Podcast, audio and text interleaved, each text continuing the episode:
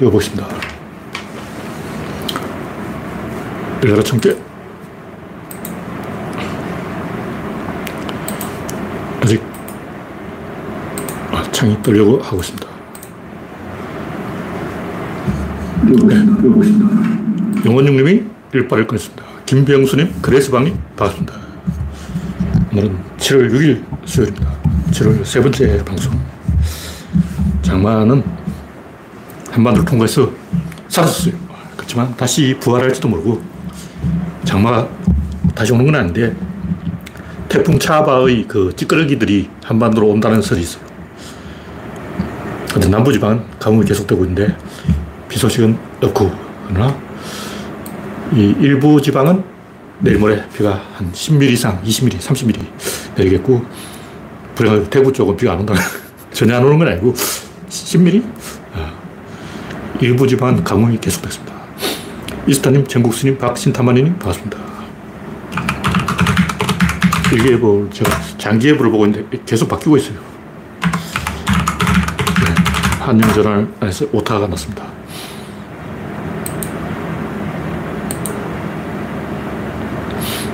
이영수님, 반갑습니다. 현재 구독자는 이천팔백 명. 여러분의 구독과 알림, 좋아요는 큰 힘이 됩니다. 요즘 별로 좋은 뉴스가 없어서 별로 뭐 뛰어볼 만한 이슈 없죠. 박지현은 계속 삽질하고 있고, 윤석열도 삽질하고 있고, 좋은 소식이 없어요. 이렇게 이 전쟁도 사실 끝이 나는데 휴전 도장을 못 찍어서 지금 괜히 저러고 있는 거예요. 끝났어. 의미 없는 전쟁이. 괜히 우리는 많이 죽어도 괜찮아. 많이 죽자고 계속 사람을 많이 죽이고 있어요. 영토를 뭐 따먹은 것도 아니고, 거기에 뭐 돈바스를 먹는다 해도 우크라이나가 계속 대포를 쏴대면 그 공장 못 돌려요. 같이 죽는 거예요. 돈바스 지역을 러시아가 먹, 먹어봤자 그걸 설 수 있는 상황이 아니기 때문에 아무 의미 없는 전쟁이죠. 이영수님, 지호연, 반갑습니다. 네, 첫 번째 곡기는 경락, 경의 추락. 왠지 이게 어감이 착착 입에 달라붙네. 그래서 제가 경락이라고 한번 써봤어요. 특별한 뜻은 없고, 경의 추락. 주주일에, 지지율에 관심이 없어요? 관심이 없으면 왜 그 생쇼를 하냐고. 관심이 없다면서 사진을 이렇게 찍고 저렇게 찍고. 근데 설정사시 너무 어색하잖아. 사기를 쳐도 좀 성의있게 치라고. 그 김건희 오빠가 했다는 설이 있는데, 너무 탁현민하고 비교가 되는 거예요. 자연스럽게 해야지. 음, 진짜, 어휴, 부끄러운 줄 알아야지, 진짜. 이게 이 사람들이 쪽수가 많으면 무섭지 않기 때문에, 지금 집권 초라서 다들 엎드렸지만, 여론조사 무시하면 안 돼요. 조선시대 왕건도 제가 한두 번 얘기한 게 아니잖아. 여론에 엄청 신경 썼다고. 그래서, 일단, 선비들은 불교를 엄청 싫어해요. 도교, 무, 무속, 이런 거 싫어한다고. 근데 왕들은 지지율 떨어질까봐 불교를 양성하고, 도, 도교 도사도 지내고, 국사당이라고 있어요. 별신굿도 지내고, 국사당이 뭐냐면 그 무속 제사 지내는 거예요. 국가에서 인정한 사당을 국사당이라고 하는 거예요. 국가에서 무속 행위를 해도 된다, 이렇게 허락을 한 게 국사당이라고. 명성황후가 굿을 많이 했는데 왜 그렇게. 선비들이 이제 한물 갔어. 그래서 선비들을 모아가지고 과거 시험 이거 해가지고는 지지율이 안 나오는 거예요. 조선왕조가 이 좀 대통령 임금 지지율을 올려보려고 한 게 과거 시험이에요. 과거 시험 치려면 삼십만 명이 응시한다고. 삼십만 명이 서울에 와서 과거를 보면 그 중간에 있는 주막집, 어, 다 돈 벌잖아. 그래서 조선왕조가 조금 유지된 게 그 과거 시험 덕분이에요. 그 옛날 기록을 읽어보니까 과거 십 년, 과거 공부 십 년 했더니 집안 기둥뿌리가 뽑혔다. 특히 무과에 급제하려면 발을 사야 되고, 활을 사야 되고, 화살을 구해야 되고, 집안 기둥뿌리가 뽑혀요. 말 한 마리 가지고 안 돼. 여러 마리 써야 돼요. 그 말을 내리고 서울까지 왔다 갔다 하면 그 말먹이 풀어놓은 누가 되냐고. 말 한 마리가 사람 이십 명분을 먹어요. 그러니까 과거 몇 번 쳐버리면 집안이 뿌리가 뽑히는 거예요. 그런데도 그런 이벤트를 통해서 국가가 유지가 되는 거예요. 그래야 이 상업이 발전하고 음, 국가가 돌아가는 거지. 그것도 안 하면, 아무것도 안 하면 안 돌아가는 거예요. 일본은 참건교도라고 해서 봉건 영주들이 이 년에 한 번씩 도쿄까지 왔다 갔다 해야 되는데, 그 엄청난 과소비죠.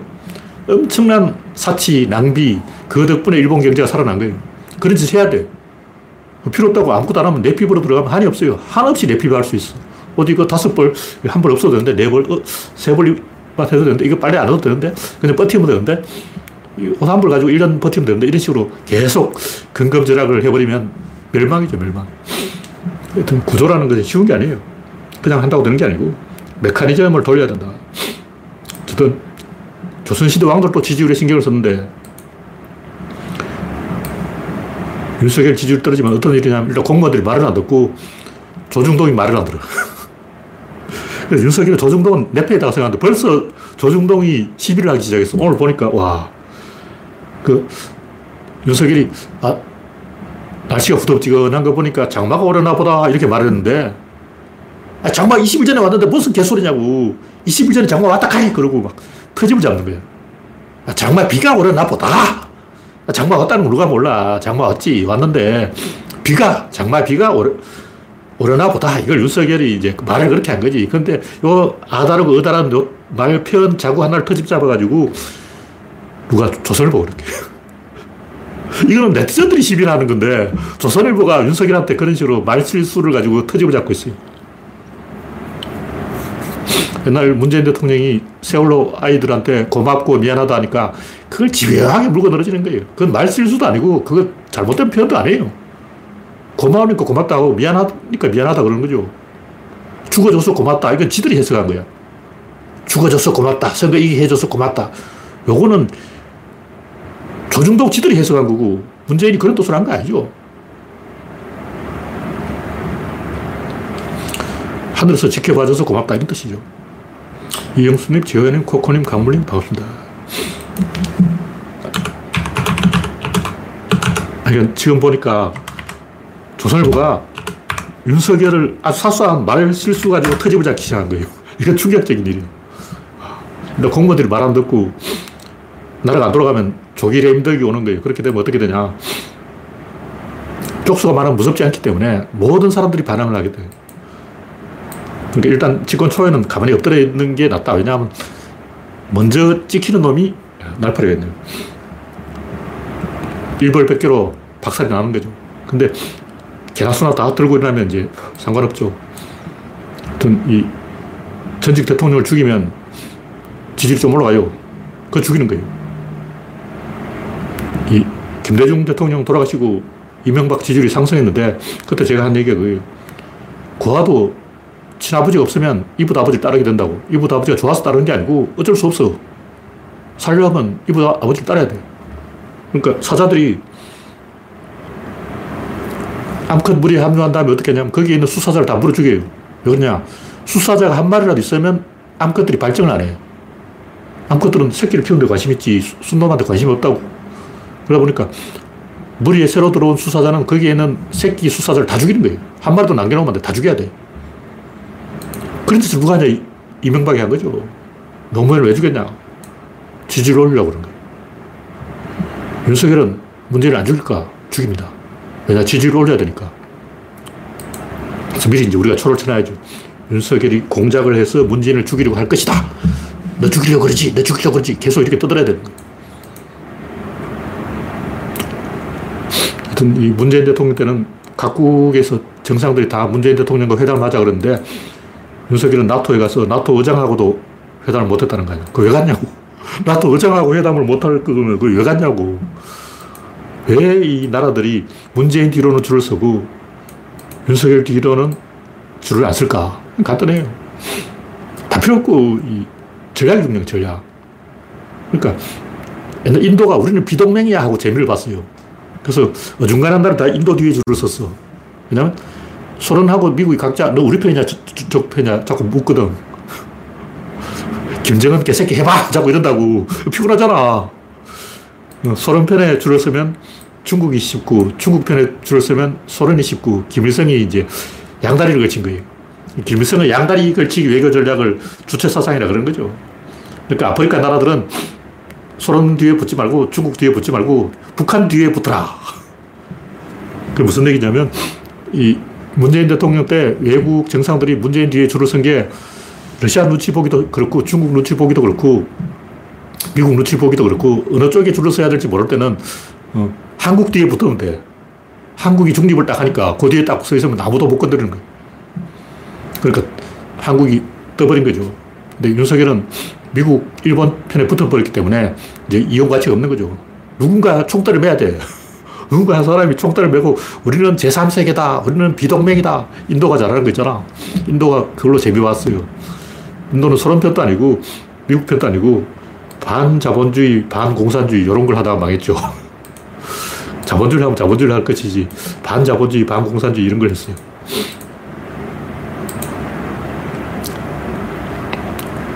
다음 곡지는 네, 강물님이 성준석이와 성지연이 결혼시켜야 한다. 네, 맞는 말이에요. 막 서로 쳐다보는데 꿀이 뚝뚝 떨어져. 와, 그렇게 이게 완전히 나는 멜로드라마 한 장면인 줄 알았어요. 다음 곡지는 준석당, 동훈당 대분열. 이준석 수법이, 이준석은 그 유죄 판결이, 대법원 유죄 판결이 나오기 전에는 무죄 추정. 이건 제, 사법 이야기고 정치는 달라요. 정치는 의심을, 받, 의심을 받으면 이, 당연히 물러나는 거예요. 그, 거기에 누가 한마디 했다. 이상돈이 한마디 했어. 이상돈이 이 양반이 좀 안다고. 그 미국에 뭐 누구도 대법관이 물러났고 누구도 물러났고 누구도 물러났고 의혹을 받으면 다 물러나는 게 정상이다. 이게 국제 관례다. 이렇게 이야기했는데 조선시대도 똑같아요. 탄핵이 들어오면 그게 옳고 그르고 간에 무조건 물러나요. 그 탄핵이 잘못된 걸로 밝혀지면 다시 재정용을 하는 거죠. 그러니까 조선시대에 관이 들어오면 걸핏하면 물러나. 특히 힘이 있을수록 자주 물러나는데 탄핵이 들어와요. 탄핵 중에 가짜 탄핵도 많아. 근데 조사를 해보고 억울하게 탄핵됐다 하면 다시 벼슬 주는 거예요. 그 이준석이 억울하면 대법원 무죄 판결 받으면 다시 대표를 하든가. 정치는 연대 책임이기 때문에 이준석 한 사람 책임이 아니에요. 이준석이 안 물러나면 국힘당이 떨어지는 거예요. 그러니까 이준석은 나는 살고 국힘당이 대신 매를 맞아라. 지금 이러고 있다고. 아, 이준석이 잘못했는데 왜 국힘당이 대신 매를 맞아? 국힘당이 평소에 평판이 좋으면 설마 이준석이 국힘당 대표인데 그러겠냐 하고 올라갈 것이고, 평소에 평판이 나쁘면 역시 국힘당은 그렇구나 하고 그만큼의 의심을 받아도 추락하는 거예요. 그러니까 이준석이 죄를 지었냐 안 지었냐 이게 중요한 게 아니고 국힘당의 평소의 행실이, 평판이 좋으냐 나쁘냐 여기에 달려있는 거죠. 그렇기 때문에 이 정치적 책임은 무한 책임이고 의심을 받았다는 것 자체로 죄, 죄를 지은 거예요. 그게 이 양반들의 행동이에요. 근데 제가 하고 싶은 얘기는 뭐냐면 월북 공군 가족들이 이 양반들도 무죄 추정의 원칙 개소리하고 있네. 누가 기소했냐? 아, 처벌했냐고. 형사처벌을 받았냐고. 월북 공군 죽었잖아. 형사처벌 받은 게 아니야. 죽은 거지. 지가 월북하다가 코로나 북한에 퍼뜨리려고 했다고 죽은 거야. 그건 김정은한테 갖다 따지라고. 그리고 우리나라 대한민국 정부도 김정은한테 따졌어. 사과를 받아냈는데 어쩌라고. 근데 이 월북 공군 한 행동하고 한동훈이 하는 행동이 다 똑같은데 이준석 논리야. 무죄 추정의 원칙 개코나. 그건 기소당한 사람이 안 얘기고 한동훈은 기소도 안 당했어요. 월북 공무원도 기소를 안 당했어. 이준석도 이제 재, 재판을 받아보고 대법원에서 재판 과정에서는 무죄 추정을 하는 거고 지금 다르죠. 지금 재판을 하고 있는 과정이 아니죠. 예. 여러분의 구독과 알림, 좋아요는 큰 힘이 됩니다. 현재 육십여덟 명이 시청 중입니다. 화면에 이상이 있으면 말씀해 주시기 바랍니다. 마이크에 외부 잡음이 많이 들어온다고 하는데 지금 천장에 에어컨을 좀 제가 바람을 세게 틀어놨어요. 왜냐면 더우니까 좀 어지럼증을 제가 느꼈어요. 그것 때문인지 모르겠습니다. 다른 이상이 없겠죠. 우상호 무슨 짓을 한 거야? 이 양반이 이상한 짓을 하다가 다시 원래로 되돌리는 게 그나마 다행이에요. 민주당은 우리가 국민이 잔소리를 하면 그나마 말 듣는 흉내를 내. 근데 이상호, 우상호는 들킨 거예요. 뭘 들켰냐? 국민 여론을 안 봐. 왜 안 볼까요? 이 정치인들이 어떻게든 국민 눈에 들려고 온갖 생쇼를 다 하는데 우상호, 이인영 이런 사람들은 국민에 아무 관심도 없고 의견 발표도 안 하고 페이스북도 안 해. 하는지 모르겠는데 하여튼 이 인터넷 활동을 전혀 안 해요. 왜 안 할까? 왜 임종석, 우상호, 뭐 권인수 이런 사람들이 뭐 인터넷에서 아무것도 안 할까? 안 해도 되니까 안 하는 거야, 이놈들은. 안 해도 공천을 해주니까 안 한다고. 정청래는 인터넷에서 열심히 하잖아. 너무 많이 열심히 해서 요거를 얻어먹기도 하고 그러는데, 이 양반들은 아무것도 안 해. 송영길 이 양반도 안 하는 것 같고, 정청래 한 명 빼놓고는 아무도 안 해. 정봉주는 하긴 하는데 개삽질을 하고, 정청래도 삽질 많이 했죠. 좀 일을 열심히 하는 놈들은 꼭 삽질을 하고, 안 하는 놈들은 안 한다고. 근데 왜 안 할까? 이게 중요한 거야. 뭐 확실히 안 해도 되지. 공천 자신 있어?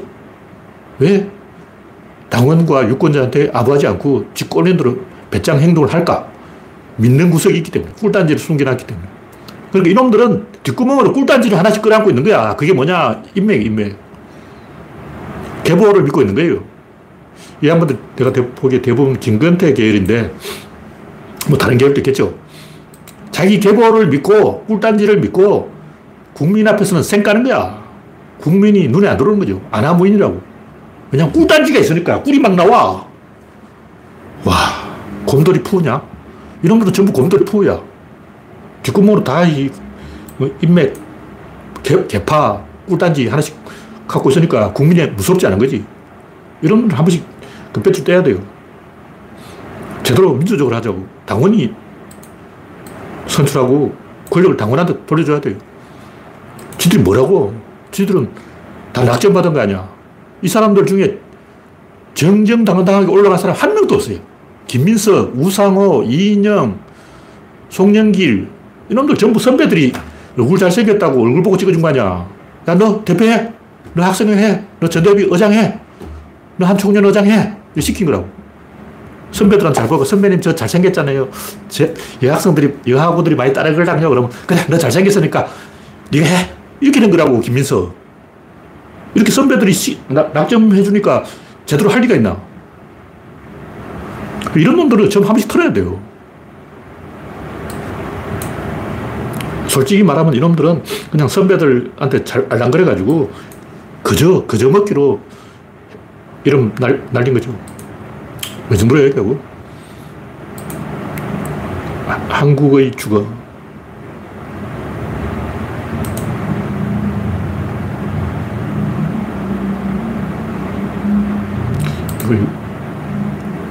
제목을 잘못 써버려가지고, 왜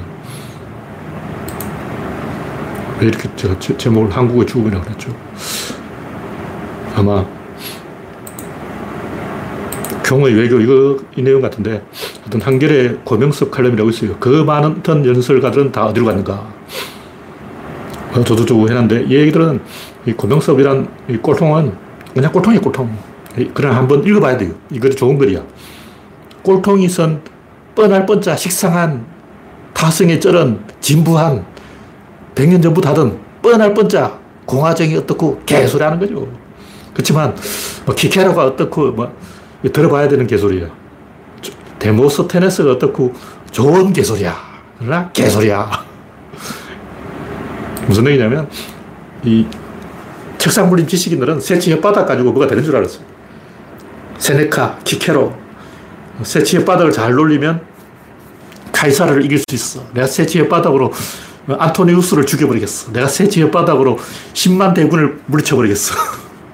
적군이 십만 대군이냐? 나 혓바닥이 있어. 조광조가 그랬는데 예진족이 쳐들어온다고 내 새치의 바닥으로 혼을 내버릴까? 내 이놈! 예진족한테 이놈! 너희들이 A를 아느냐? 그럼 예진족들이 아유, 저 A를 몰라서 죄송합니다. 물러갈게요. 얼마나 좋냐? 새치의 바다로 전쟁 다 해버려요. 그런 환상에 빠진 머저리들이 하는 얘기인데, 민주주의는 힘에서 나오는 거예요. 아테네가 이긴 것은 은광이 발견됐기 때문에 그래요. 고대 그리스의 민주정치는 지속까지 가능하지 않아. 왜 그러냐. 광장이라는 게 좁아요. 광장에 모일 수 있는 인간이 많아봤자 육천 명. 더 이상 광장에 모일 수가 없어요. 근데 아테네가 인구가 늘어나면 광장에 수용이 안 되는 거예요. 지금처럼 뭐 전화가 있는 것도 아니고, 신문이 있는 것도 아니고, 언론이 있는 것도 아니고, 미디어가 있는 것도 아니고, 말 타고 가는 것도 아니고, 지속 가능한 구조는 아니지만, 일시적으로는 성공한 거죠. 로마 공화정도 마찬가지인데, 말이 공화정이지 귀족정이에요, 귀족정. 원로원들이, 귀족들이 나눠 먹는 게 공화정이에요. 그리고 로마 공화정 말이 민주주의에 대해서 하나의 모범이 되기 때문에, 그러니까 우리가 이제 신라 화백 제도, 그러고 막 화백 회의는 민주적이야. 그런데 뭐 개코나 육부촌장이 모여서 투표로 박혁거스를 왕으로 뽑는 게 그게 화백 회의인데, 그게 민주주의라고 할 수 있냐? 아니죠. 아니지만, 그게 민주주의는 아니지만 참고가 된다. 민주주의의 어떤 씨앗이 된다. 그런 식으로 보면 조선왕조의 공론정치도 어떻게 보면 민주적이에요. 그러니까 청나라가 제일 싫어하는 게 조선왕조의 공론정치. 청나라가 조선왕을 협박했어요. 영조, 정조한테 협박을 했어요. 너희들은 민주적으로 하니까 임금이 오래 못 살잖아. 어, 조선의 임금들이 왜 수명이 짧은가? 민주적으로 하면 잘린다. 신하한테 왜 권력을 주냐? 왜냐면 조선이 민주적으로 하면 주, 청나라도 영향을 받는다고. 청나라 황제한테 개기는 거야. 야, 조선에서는 이렇게 하는데요. 골치 아파. 그러니까 민, 민주주의를 못하게 한 거죠. 물론 그게 진짜 민주주의는 아니고 이 야, 양반들만 하는 민주주의죠. 근데 이런 걸 한 나라가 폴란드예요. 왕을 스, 투표로 뽑는 거야. 귀족이 한 삼백 명 모여서 투표해서 왕을 뽑는 거죠. 그러니까 민주적으로 왕을 선출하는 거죠. 그때 폴란드가 잘 나갔어요. 근데 이것도 지속 가능하지 않아요. 잘 나가면 그게 세옹지마라고. 폴란드가 왜 망했을까? 그때 너무 잘 나갔기 때문에 계속 그 방법을 하니까 망하는 거죠. 세상이 바뀌었는데도 아직도 귀족 위주의 귀족 민주주의, 귀족이 왕을 선출하는 민주주의를 하려고 그러는 거예요. 근데 일시적으로 그게 도움이 돼요. 그러니까 로마의 공화정이나 그리스의 민주정치나 조선의 그 공론정치나 폴란드의 선거로 왕을 뽑는 제도, 이거 다 일시적으로는 잠시는 흥행했다고. 잠시. 어. 세종대왕 때는 잘 나갔죠.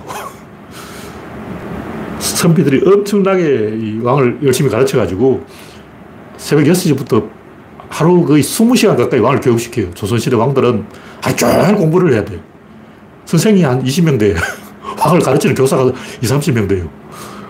그러니까 아침부터 저녁까지 엄청나게 열심히 왕을 가르쳐가지고 성공한 케이스가 세종대왕이고, 그 외엔 다 실패. 근데 일시적으로는 성공한다는 거죠. 하여튼 제가 하는 이야기는 신라는 당나라를 이용해서 사만을 통일하려고 했고, 박정희는 일본을 이용해서 만주로 진출하려고 했고, 한비자는 황제를 설득해서 뭐 어떻게 해보려고 했고, 묵관은 진시황을 이용해서 평화를 가져오려고 했고, 체인벌린은 독일을 이용해서 소련을 막으려고 했고, 윤석열은 일본에 붙어서 무슨 수를 내보려고 하고, 진중권은 윤석열을 이용해서 민주당을 치우고 정의당을 키워보려고 했고, 진궁은 여포를 이용하려고 했고, 정도전하고 정몽주는 이성계를 이용하려고 했고, 전부 뭣도 아닌 놈들이, 힘도 없는 놈들이 힘을 가진 사람들을 이용해서 뒤에서 조정을 해가지고 리모컨으로 어떻게 해보려다가 지목이다라는 거예요. 왜 정도전과 정몽주는 죽었을까? 힘도 없는 놈들이 칼을 갖고 있는 사람을 뒤에서 리모컨으로 조정하려는데 그게 되겠냐고. 참. 물론 그것도 한번 시도는 해봐야 돼요. 그냥 놔두면 무신정치가 돼버린다고. 정도전이 그나마 타협을 한 거예요. 가만 놔둬버렸으면 이성계는 고려시대 최씨 무신정군하고 똑같은 구조로 가버렸어요. 왜냐하면 이성계는 원래 왕이 될 생각이 없었어. 그냥 고려시대는 무신정치가 계속됐기 때문에 그냥 무신정치를 하려고 하면 이성계 내가 무신이다. 최후도 무신이다. 최임장부도 최씨인데, 최씨 무신정권에서 이씨 무신정권으로 넘어가는 거죠. 근데 정도전이 사살 꼬셔가지고 왕이 돼야지 뭔 소리 하고 있냐 지금. 그래서 결과적으로 그렇게 됐는데, 우리가 이런 데 환상을 가지면 안 된다. 결국 힘을 가져야 되는 거예요. 민주주의 힘은 생산력에서 나오는 거예요. 생산력에서 우리가 세계 일 위가 돼야 돼요. 꼴통으로 가면, 생산력이 추락하면 절대 민주주의가 작동을 안 해요. 아프리카 가가지고 왜 아프리카는 민주주의가 안 될까? 우간다 가서 우간다 민주주의를 위해서 좀 노력해보자. 안 돼요. 안 되는 이유가 있는 거예요. 그냥 생산력이 없기 때문에. 상대방을 통제할 수단이 없으면 물리적으로 불가능한 거죠. 이 정도로만 이야기하고, 제가 여러 번 이야기했기 때문에.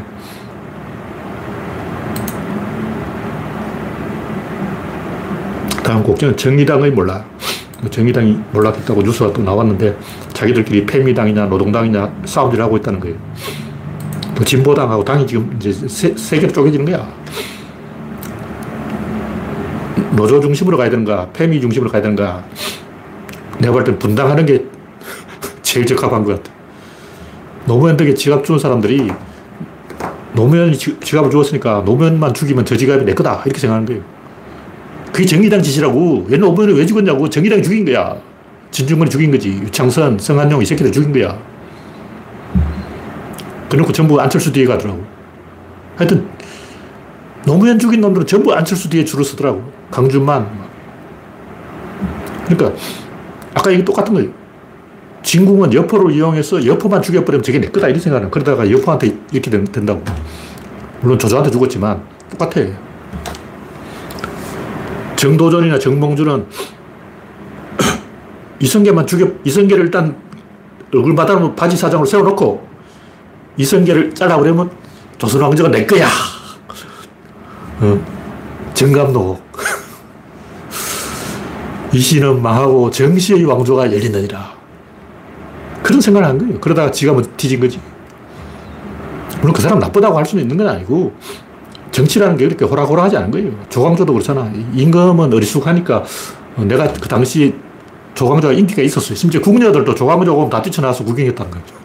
워낙 조광조 얼굴이 잘생겨가지고 임금이 조광조를 한테 완전히 빠졌다. 흠뻑 빠졌어. 궁녀들까지 다 빠졌어. 이제 조선 전체가 나한테 넘어왔어. 나의 미모, 내 얼굴 이렇게 한번 휘저어버리면 조선이 휘청휘청하는 거야. 그래서 임금을 조정할 수 있다고 생각한 거죠. 권력의 생리를 모르는 거예요. 임금 뒤에는 무사 칠십 명이 있는데 그 무사 칠십 명이 조광조를 죽이겠다고 임금하고 뒤를 쳐버린 거죠. 조광조를 죽이지 않으면 중종 니를 쫓아내겠다. 니 죽을래 아니면 조광조를 죽일래. 둘 중에 하나 선택해라. 그러니까 조, 임금이 내가 죽는 것보다는 조광조가 죽는 게 낫지? 이렇게 된 거예요. 하여튼 이 정의당 의원 강은, 강은미, 류호정, 배진교, 심상정, 이현주, 장혜영 이렇게 있는 것 같은데 이 중에 배진교가 남자고 나머지는 다 여자인 것 같아요. 페미당이 되어버렸어. 이게 민주주의냐고. 민주주의를 해야지. 자기들끼리 집어도록 개소를 해가지고 어, 억지로 말도 안 되는 어거지 어, 이야기 지어내가지고 그게 갖다 맞추는 것은 어린애, 어린애. 비율, 전쟁이랑 정치라는 것은 전쟁이에요, 전쟁. 총알, 투표라는 총알이라고 얘기해요. 죽이는 거야. 칼 들고 와서 이, 이 사람 찌르는 거 이게 민주주의예요. 민주주의란 뭐다? 이게 민주주의예요. 이천만 명이 칼로 찌르면 이기는 거예요. 이천만 표를 얻으면 돼, 대통령 되려면. 이천만 명 군대를 동원해가지고 칼로 찌르는 게 이게 민주주의라고. 근데 얼척없이 가끔 그런 애들이 있어요. 나는 키가 작아서 불리하다. 농구 게임할 때 골대가 너무 높아가지고 키 작은 사람한테 불리하니까 골대를 낮춰라. 그럼 농구가 되겠냐고. 응. 권투시를 하는데 공집, 공평하게 한 대씩 때려야지. 나 한 대 때릴 때 너 왜 세 대 때리냐. 네가 한 대 때리면 나도 한 대 때리고 이게 공정한 게 아니야. 공정하게 권투하자. 응. 축구를 하는데 야 손흥민 너는 왜 두 골 넣냐. 공정하게 돌아가면서 한 골씩 넣어야지. 두 골 넣기 없기. 이런 식으로 어려감을 부리고 때려서는 초딩들이 정의당하냐. 그게 안 돼요. 물론 그게 이제 될 때도 있어요. 언제 되냐면 외교를 잘할 때. 뭐냐면 유럽은 나라들이 잔뜩 있단 말이에요. 이 나라에서 힘이 딸리면 이웃 나라에 데려와. 다른 나라에 데려온다고. 유럽에서는 그런 어려감이 좀 먹혀요. 근데 특히 한국같이 고립된 나라에서는 그런 게 안 먹힙니다.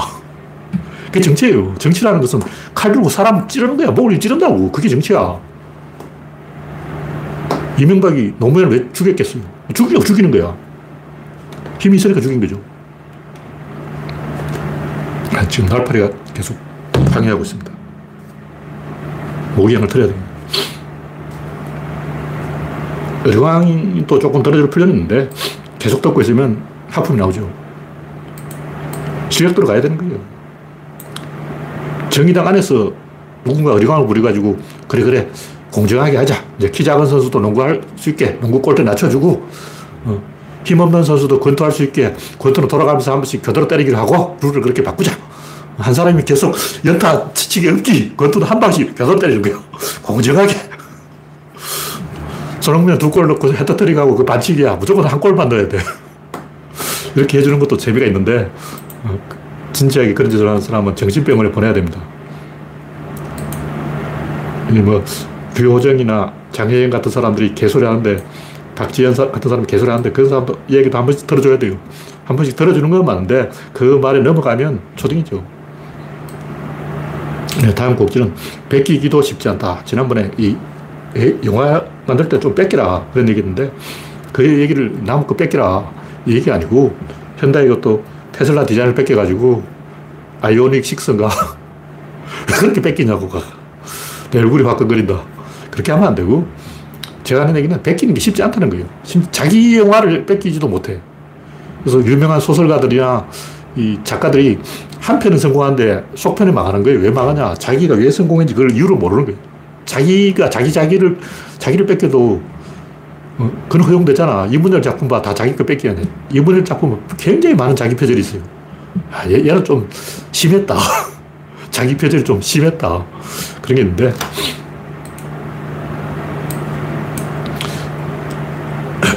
타란티노도 자기가 왜 성공했는지 까먹은 것 같아. 요즘 좋은 작품이 안 나오는 게 내가 왜 성공했지 그걸 이해를 못한 거야. 타란티노 그걸 뺏긴 거예요.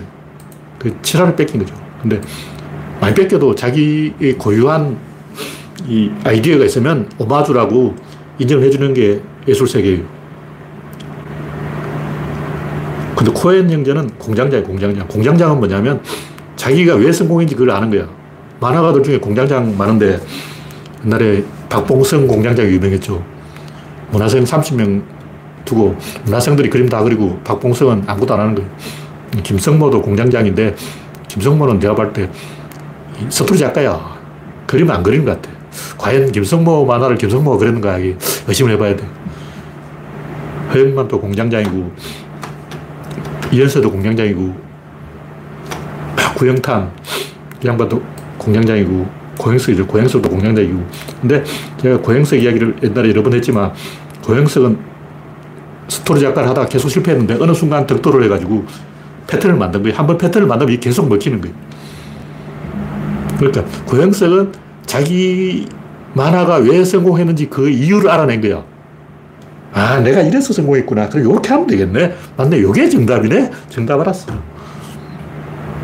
고행석은 자기 작품이 성공한 이유를 알아낸 거예요. 근데 왜 많은 작가들은 고행석을 따라하지 않을까? 따라하면 되잖아. 고행석 스타일을 뺏기면 돼. 근데 고행석 스타일을 왜 작가들이 안 뺏길까? 그 이유는 고행석의 성공 원인을 분석을 못한 거예요. 제발 영화 평론을 봐도 이, 이 영화의 성공 요인이 뭐다? 이걸 짚어주는 평론가를 제가 본 적이 없습니다. 듀나라고 그 평론 잘하죠. 아는 건 존나 많아. 근데 영화를 못해요. 영화를 이해를 못해요. 이 영화의 핵심이 뭘까? 코엔 형제의 비결이 뭘까? 이걸 모르는 거예요. 코엔 형제는 왜 이 대충 만들어도 대충 성공할까? 모르는 거죠. 그게 뭐냐면 조절장치입니다. 타란티노는 그 조절장치가 없어. 있긴 있는데 그 우연히 만들어진 거예요. 그러면 이제 전문 분야의 만화가 있어요. 농구 만화, 뭐 야구 만화 할 때 진짜 농구를 좀 알고 농구 만화를 그리고 야구를 좀 알고 야구 만화를 그리고 배구를 좀 알고 배구 만화를 그리면 굉장히 쉬워요. 영화를 만들어도 뭐 드라마를 만들어도 전문가가 나와서 의학 지식을 갖고 아, 병원에서 실제로 이렇게 한다. 이렇게 실제로 사실을 알려주는 거하고 야구 룰도 모르면서 야구 만화 그리는 놈. 우리나라 만화가 안 되는 이유가 뭐냐면 야구 만화를 그리는데 야구 룰을 몰라. 개소리 하니까 안 되는 거죠. 근데 조절 장치가 없는 거예요. 그게 룰을 알면 조절 장치가 생겨요. 이렇게 긴장을 계속 유지할 수 있는 방법이 있는 거예요. 아무튼 하수를 갖고 노는 건 고수고 고수를 갖고 노는 건 운명이고 운명을 갖고 노는 건 신앙인데 이 구조를 알면 조절 장치를 만들어서 이 무한 복절을 할 수가 있어요. 그러니까 뭐냐면 제가 칠인의 사무라이 구로자와 아키라 근데 구로자와 아키라 이 양반도 자기 작품의 성공 원인을 몰라. 자기가 왜 성공했는지 본인이 모르는 거야. 하다 보니 됐어. 영화는 잘 만들지 영화는 잘 만드는데 왜 성공했는지 그걸 모르는 거죠. 그래서 나, 늙어가기에 다 실패했어. 고정만 열심히 하고 안 되는 거죠. 하수 위에 고수가 있고 고수 위에 운명이 있다. 그 운명 위에 민중이 있다. 이걸 모르는 거예요. 이 구조를 모르면 안 되는 거야. 이게 진리 입자 힘이라고. 진리 입자 힘 이걸 알면 영화를 계속 성공할 수 있습니다. 그런데 그걸 뺏기 쉽지 않다는 거예요. 이거 알아야 뺏길 수 있어. 이거 모르면 못 뺏기는 거야. 디자인 뺏기는 쉽지. 이건 똑같이 만들면 되지. 음. 갤럭시가 애플 뺏기는 건 쉬운데 이런 영화의 그 형행 공식을 뺏기는 건 굉장히 어렵습니다. 뺏기는 게 신파밖에 없어요. 네, 다음 곡기는 구조론 이야기, 구조론 초대서. 지금까지 룰이 정, 전해지고 있는 세계 최초의 보드게임이 뭐냐니까 이집트의 세네트라고 있는데, 이 세네트 게임이 윷놀이하고 똑같아요. 일단 윷을 던져. 근데 이제 세네트 게임은 칸이 서른 개 있어요. 윷놀이는 칸이 스물아홉 개 있는데, 눈이죠. 눈, 눈, 동그랗게 되어 있는데 눈이 스물아홉 개 있어요. 근데 세네트는 리얼자 모양으로 서른 개의 눈이 있어요. 윷놀이하고 한 개 차이예요. 윷놀이는 지름길이 있어요. 가다가 이 네모 육 골로 이겨버릴 수가 있는데, 세네트는 지름길이 없어요. 리얼 칸을 다 가야 돼. 서른 칸을 가면, 윷놀이 육 판을 계속 던져서 서른 칸을 가면 이 나는 거죠. 근데 이제 상대방 발을 잡는 것도 있고 뒷돈은 없어. 하여튼 제가 하는 얘기는 뭐냐면, 게임을 하려면 세 가지를 알아야 돼요. 첫째는 말을 알아야 돼. 기물. 장기판의 기물. 이게 차인지 포인지 조리인지 병인지 이걸 상인지 만지 이걸 알아야 된다고. 맨 처음에 기물을 알아야 된다. 두 번째는 룰, 룰을 알아야 되죠. 만은 이렇게 가고 상은 이렇게 가고 차는 이렇게 가고 그걸 알아야 된다. 세 번째는 뭐냐? 전략을 알아야 된다. 전략은 뭐냐? 상대성이야. 장기전으로 이길지 단기전으로 이길지. 왜 전략이 중요하냐면, 이 전략은 한 게임에 이기는 게 아니에요. 첫 게임 져주고 두 번째 게임에 이기는 거예요. 전략의 최고봉이 뭐냐면, 여러 번 져줘서 자기를 하수로 보인 다음에 상대방이 올인하게 만들어요. 상대방이 올인할 찬스를 주는 거예요. 그렇고 그 마지막 판을 먹어버리는 거죠. 그 중간은 마지막 판까지 다 투자라고. 이 전략이 왜 중요하냐면, 전략은 혼자 하는 게 아니고 여러 사람이 하는 것이고, 죽고 난 다음에 계속 하는 거예요. 노무현의 전략은 아직 작동하고 있어요. 노무현이 죽었다고 해서 노무현의 전략이 끝난 게 아니야. 계속 하는 거예요. 그래서 이게 중요하다. 그래서 게임에는 세 가지 규칙이 있는데 세 가지를 알아야 된다. 왜 이런 얘기냐? 구조론 이것도 비슷해요. 구조론은 또 세 가지를 알아야 돼요. 구조론은 또 운명을 알아야 되고, 그 다음에 이제 규칙을 알아야 되고, 전략을 알아야 되는데, 무슨 얘기냐면 윷놀이는 삼 분 만에 다 배울 수 있어요. 근데 실제로 많아. 일단 윷놀이 그 밭의 눈의 명칭이 서른세 가지가 있어요. 그 또개굴 윷모까지 서른아홉 개를 배워야 돼. 뒷도까지 하면 마흔 개. 뒷도 두 분 하면 나는 룰까지 하면 한 백 개를 알아야 돼. 와, 윷놀이 하는데 배워야 될 게 그렇게 많아. 뭐 앞밭이 있고 뒷밭이 있고 날밭이 있고 젤밭이 있는데 이거 다 알아야 돼. 그래서 윷놀이를 대충 하기 쉬워. 윷놀이를 배우는 데는 삼 분이 필요하다. 근데 제대로 하려면 삼 년 배워도 못 배워요. 구조론도 그래요. 이거 저는 구조론을 금방 알았지만, 머릿속에 있는 건 이미지예요. 이미지. 이미지를 풀어서 이 설명하는 데는 오십 년이 걸려요. 아직까지 그 설명하고 있는 거예요.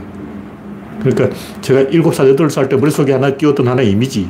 이게 맞물려 돌아가는, 두, 두 개의 바퀴가 맞물려 돌아가는 이미지. 구조론을 찾으려는 거면 변하지 않는 걸 찾으려는 거예요. 근데 세상이 다 변하는 거라고. 변하지 않는 게 없어. 태양은 매일 아침에 뜨지. 그 변하지 않아요. 근데 뜨는 시간이 다 달라. 변화 속에서 변하지 않는 것은 뭘까? 맞물려 돌아가는 두 개의 변화가 있다면, 이 두 개의 이 맞물림, 요거는 변하지 않아요. 근데 이것도 변한다는 거죠. 제가 알아낸 게 뭐냐면, 어떤 변화가 있고 또 다른 변화가 있을 때 이 두 개의 관계는 절대로 변하지 않는데, 이 관계도 변하는데 그것이 안 변하더라는 거지. 좀 설명이 어렵죠. 요거 이렇게 움직이면 요것도 앞바퀴가 돌면 뒷바퀴가 돈다. 안 변하는 건 뭐고 사이 프레임이 프레임. 프레임은 안 변해. 근데 그 프레임이 변해. 어떻게 변하냐? 자전거에서 오토바이로 변한 거예요. 자전거 프레임에서 오토바이 프레임으로 변한 거예요. 그 프레임이 변하더라는 거예요. 근데 그 프레임이 변해야 된다는 그 사실은 절대로 안 변하더라는 거예요. 어떤 남자가 있으면 여자가 있고, 남자가 변하면 여자가 변하고, 여자가 변하면 남자가 변하는데 그 둘 사이의 어떤 관계는 안 변하다. 근데 그 관계도 변해요. 처음에는 뭐 남자 사람 친구 그러다가 조금 있다가 보니까 애인이라 그러다가 조금 있다가 마누라 그러고, 뭐 뭐야 이거 변했잖아. 왜 변해? 왜 변하냐고. 근데 그게 변해야 돼요. 그게 변해야 한다는 그 사실이 안 변하다는 거예요. 그게 안 변하고, 십 년 전에 남자 사람 친구인데 아직도 남자 사람 친구는 끝에 그는 빠이빠이야. 헤어졌어. 믿을 수 없어. 그게 가짜야. 관계가 안 변하는데 그 안 변하는 것이 변해야 되는데 그 변해야 한다는 사실이 안 변한다는 거. 이것은 절대로 우주 안에서 죽었다 깨어나도 안 변하는 최후의 믿을 만한 구석이다. 도박이든 뭐 게임이든 다 보면 그런 구조가 있어요. 요게 변하면 저게 변하고, 뭐 둘 사이는 안 변하고, 근데 그것도 변하고, 그거 변하는데 그 변화의 방향이 안 변하는 거예요. 이 하나만 유일하게 인간이 믿을 수 있는 최후의 이 비, 기대는 뜻, 최종 보수이기 때문에 이 하나를 나침반으로 삼아서 세상을 우리가 항해를 하면 불안하지 않다는 거죠. 다 변하는데 요거 하나는 안 변한다. 네. 시간이 좀 남아있습니까?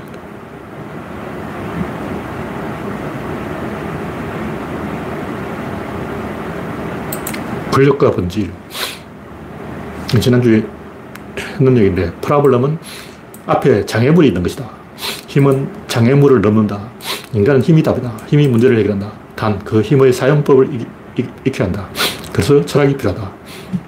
제가 여러 번 했던 얘기인데, 무슨 얘기냐면 인간들은 본질을 추구한대. 본질을 추구한다는 것 자체를 자기를 을로 규정하는 거예요.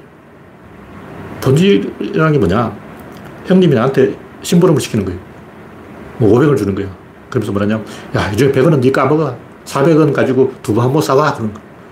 근데 가만히 생각해보니까, 엄마가 틀림없이 형한테 천 원을 줬는데, 형이 중간에서 오백 원을 삥다 하고 나한테 오백 원을 떠넘긴 게 아닐까. 엄마한테 전화해서 물어볼까? 형이 중간에서 오백 원을 삥다 줬어.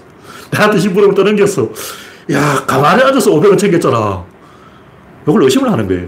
그래서 엄마한테 잘해야지 형한테 잘해봤자 소용이 없다. 심부름 시킨 진짜 원인은 엄마다. 엄마가 두부가 필요하지 형이 두부가 왜 필요해. 그래서 형한테 속지 마자. 어, 엄마한테 물어보자. 엄마한테 전화 때려가지고, 어, 엄마 형한테 천 원 줬지. 형이 중간에 오백 원 삥땅 줬어. 이렇게 고자질하는 게 본질이에요. 그러니까 우리가 이 본질을 추구하는 것은 막내 동생이 돼가지고 형을 제끼고 엄마한테 직접 뒤를 치자. 어. 근데 그거 조금 위험한 전략이에요. 군대 가서 자기 직속 그 이등병이 일병을 제끼고 상병한테 잘 몰렸다가 이렇게 되는 수가 있어요. 그러면 일, 일병이 뭐라 그러냐면, 야, 인마, 병장님 곧 제대하고 상병 곧 제대하고 그 다음 너 줄래? 병장, 상병한테 잘 보였다가 다 제대하고 나한테 죽어날 거야. 이렇게 협박을 해요. 하여튼, 인간은 본질을 추구하는데, 이 본질을 추구한다. 본질에 반대되는 게 이제 뭐 실존이다, 뭐 현상이다, 뭐 여러 가지 이야기가 나오고, 옛날부터 이 본질을 추구하는 파가 있고, 이 본질을 부정하는 파가 있었어요. 칸트 같은 사람은 본질을 추구하는 사람이고, 플라톤 이런 사람도 본질을 추구하는 사람이고, 뭐 헤겔도 본질을 추구하는 사람인데, 절대 정신이 있다, 개코나 그런 게 있어. 본질이 있어, 이성, 이성이 있어, 없어. 플라톤은 이데아, 이데아가 있어, 이데아, 이데아 없어. 그러니까 막연히 저 하늘 위에 최종 보스가 있다. 그게 있는 게 아니고, 그건 어, 어리하는 소리야, 어리하는. 우리는 갑이잖아. 우리 엘리트라고. 엘리트는 갑인데, 갑한테는 뭐가 있냐면 도구가 있는 거예요, 도구. 다시 말해서 우리는 저 하늘 위에 저 뭐 이데아라든가 뭐 절대정신, 뭐 이상, 뭐, 뭐 그런 게 있는 게 아니고 칼이 있다고. 칼로 찌르는 거야. 도구가 있는 거예요. 근데 도구는 대칭을 추구하게 돼 있어요. 오십도 오십으로 대칭이 된다. 근데 문제가 뭐냐면 도구에다 도구를 하나 더 달아버리는 거예요. 이 팔을 보면 이 오십도 오십, 여기 오십, 이쪽이 오십이라고. 근데 여기에 또 뭘 하나 더 달아버리면 어떻게 되냐. 이렇게 돼. 그래서 이번에는 이쪽이 오십, 내가 오십, 요 중간에 중립이 돼요. 여기, 여기 코어가 된다. 이게 뭐냐면 축이 여기 있습니다. 여기 축이잖아요. 근데 도, 칼을 하나 더 들어버리면 축이 여기까지 갑니다. 요게 축이 되는 거예요. 그럼 어떻게 되냐. 요만큼 내가 먹어. 이게 권력이라는 거죠. 권력이라는 게 뭐냐. 아까 얘기했듯이 본질은 형님 위에 엄마, 엄마 위에 아버지, 아버지 위에 누구, 이렇게 계속 위로 올라가는 거예요. 엄마 위에 할머니, 아빠 위에 할아버지, 계속 거슬러 올라가도 어디가 도착하냐면 신에 도착해요. 최종 보스는 신이다. 위로 올라가는 게 본질인데, 반대로 권력은 뭐냐, 밑으로 내려가는 거예요. 권력은 내가 최종 보스고, 부하가 있어. 말을 안 들어. 그럼 부하 밑에 부하를 하나 더 붙여. 이, 최근 웹드라마, 그, 비열한 삼거리, 그걸 보면, 어, 조폭 밑에 서열이 있잖아. 근데 어떤 일이 났냐면 두꺼비는 항상 제껴버려. 두꺼비에 제껴버리고 밑에 항아리한테 바로 뒤를 치는 거야. 그러니까 어떻게 되냐면 두꺼비가 제일 띠란 녀석이라서 위에 형님들이 두꺼비한테 일을 안 주고 두꺼비는 아우 그 밑에 있는 어, 뭉개하고 항아리하고 직접 띠를 쳐버리면 두꺼비는 화딱지가 나서 계속 술을 퍼먹어. 소주를 계속 먹어. 그런 일이 일어난다는 거죠. 그러니까 어, 내가 엄마인데 큰아들이 말을 안 듣는다. 그럼 둘째 아들하고 이제 이야기를 하는 거예요. 그럼 큰아들이 눈치를 본다고. 이씨, 둘째 아들이 사랑받네. 내 동생이 엄마한테 귀여움받네. 그럼 부, 형이 분발하잖아. 그게 권력이라는 거죠. 권력이 뭐냐? 도구를 쥐고 그 도구에 또 다른 도구를 달아. 그럼 이 도구가 말 안 들으면 이제 이쪽에 일거리에 넘어가는 거야. 일감이 이쪽으로 간다고. 그럼 또 말을 안 듣는다. 그럼 또 하나 더 달아. 그 또 말을 안 듣는다. 또 하나 더 달아. 이렇게 계속 숫자를 늘려가면 내가 더 큰 힘을 갖게 되는 거예요. 그러면 내가 박정희인데 김재규가 말을 안 듣는다. 그럼 김재규 밑에 차지철을 붙여. 재규야, 넌 지철이처럼 못하냐? 그럼 김재규가 박정희를 사버리는 거예요. 이거는 이제 실패. 근데 어쨌거나 김재규와 차지철을 경쟁시켜서 이 박정희가 김재규를 통제하려고 한 거죠. 이렇게 밑에 한 놈 더 붙이면 그 놈은 나한테 복종을 하게 돼 있어요. 이게 권력이라는 거죠. 무슨 얘기냐면 이 약자는 본질을 추구하고 강자는 권력을 추구한다는 거예요. 이런 얘기를 하는 거예요. 시간이 되었기 때문에 오늘 얘기는 여기서 마치겠습니다. 참여해주신 구십오 명 여러분 수고하셨습니다. 감사합니다.